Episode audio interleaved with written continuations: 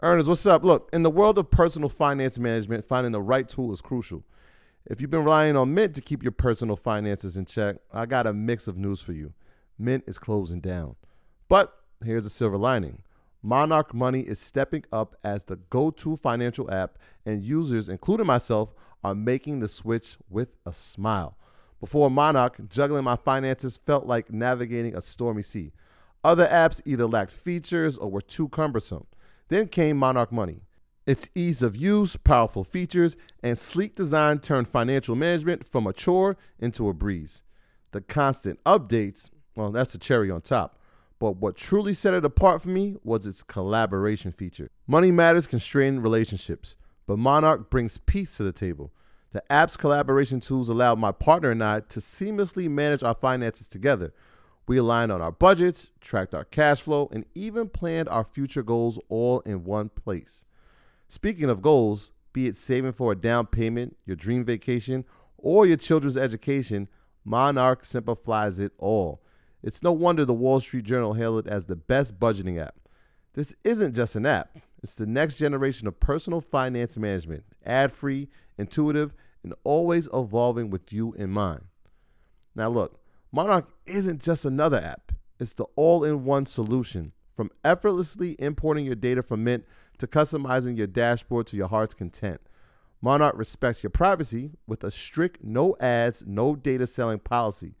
This is financial management as it should be, focused on you. Look, after trying out Monarch for myself, I understand why it's the top rated personal finance app. And right now, get an extended 30 day free trial when you go to monarchmoney.com slash Mondays. That's M O N A R C H M O N E Y dot com slash Mondays for your extended 30 day free trial. Ready for a career in behavioral health? Earn your online degree at Herzing University. Choose from health and human services, psychology, or social work programs. Gain the skills to work, coordinate, and manage nonprofits. Secure a bachelor's in psychology to study mental health or advance your social work career through our online Masters of Social Work. Let us help you become a social change agent. Your future starts now at Herzing University. Text HEALTH to 85109. That's HEALTH to 85109. Or visit herzing.edu you mentioned tech companies, and that's the real pathway to you know billion dollar valuations. Um, but a lot of companies, black companies, are not tech companies, right? So you mentioned like you know cosmetic industry and food industry stuff like that. Mm-hmm. Um, how many companies are you seeing on the tech side as opposed to the other side, just even available to invest in? And what how would you encourage people to actually even start to think about the tech company? Because I feel like most of the companies that we're starting are on a lines of those cosmetic companies, yeah, food companies.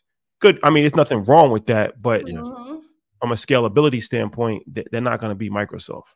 So that's a problem.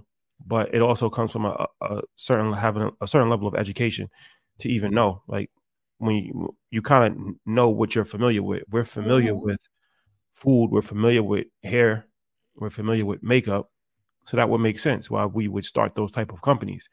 We traditionally have not been familiar with, you know, multi-level tech, high-level tech and and different database solutions, type of industries, yes, cybersecurity, yeah, stuff mm-hmm. like that. So talk about that because I think that, that that's part of the problem too. We're starting businesses mm-hmm. that are not scalable on an extremely large level. No, Rashad, you brought up a good point. So, two things here. At our firm, we're 50% CPG, consumer packaged goods, and we are 50% tech. So that's why you heard some names. In CPG, we lean heavy food and beverage, heavy beauty and wellness. so some names, excuse me, you're going to hear on that side. But on the other side, we are 50% tech, like Goalsetter, Capway, but people also have to start thinking of their company as a tech company. And what type of tech can you infuse in your product company? And then, therefore, it becomes a tech company and not just a CPG company. So, a lot of our CPG companies do have a tech component. So, you can have the product business. Um, I'm trying to think of this one girl. She's not in a company we invested in, but she had like hosiery and it was nude, but she had like this whole thing with AI where you put your hand up and it matches your skin tone. Mm. So she had yes, artificial intelligence, and she had the and you know it was all pretty much her IP on it. It was tech they built out, so she owned it. In addition to selling hosiery. For those who are maybe in a black in the tech space, what subsectors of tech should they look to build in that will allow them to get funding? Because I know social media is super crowded. I think the AI wave has kind of been over exaggerated a little bit. What do you think um, are some spaces that we should gravitate to for the next four or five years if we're looking to build there? The, when you look at the future of work, um, health tech, I would say, is very heavy um, as far as four to five years. There's even this thing where people are building superhumans. Have y'all heard about that? They, I think they had one at a football game the other day. They had one. Are you serious? The, it was just sitting there. Yeah, it, it, was the company that is trying to create them had one uh, sitting at the LA Rams game.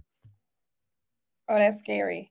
yeah. No, it is. It is scary. But either way, that the health tech space, that's one. Anything dealing with the future of work. That's why AI got so big because yeah. you saw Chat GPT. You saw that anything doing the future of work and productivity is big, but health tech is very, very big. Um, health tech, ag tech. Everybody's looking at Africa right now. Yeah, they they, so, they want to. Yeah, yeah, so agriculture tech, and then um, and I get there often. I'm a queen in Cote d'Ivoire, so I get there like back and forth.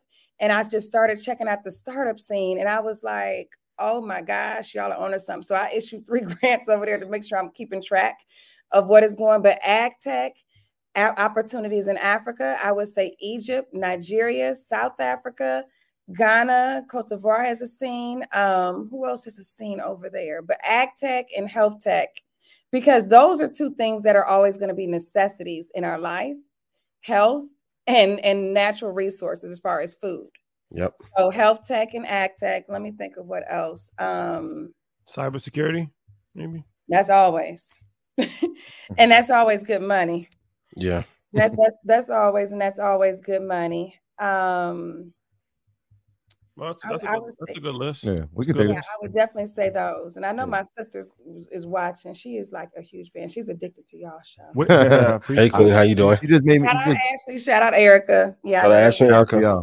You, you, while you were speaking, I was thinking from the international investment standpoint, is that something not for this fund, but is that something that you you dabble in as well?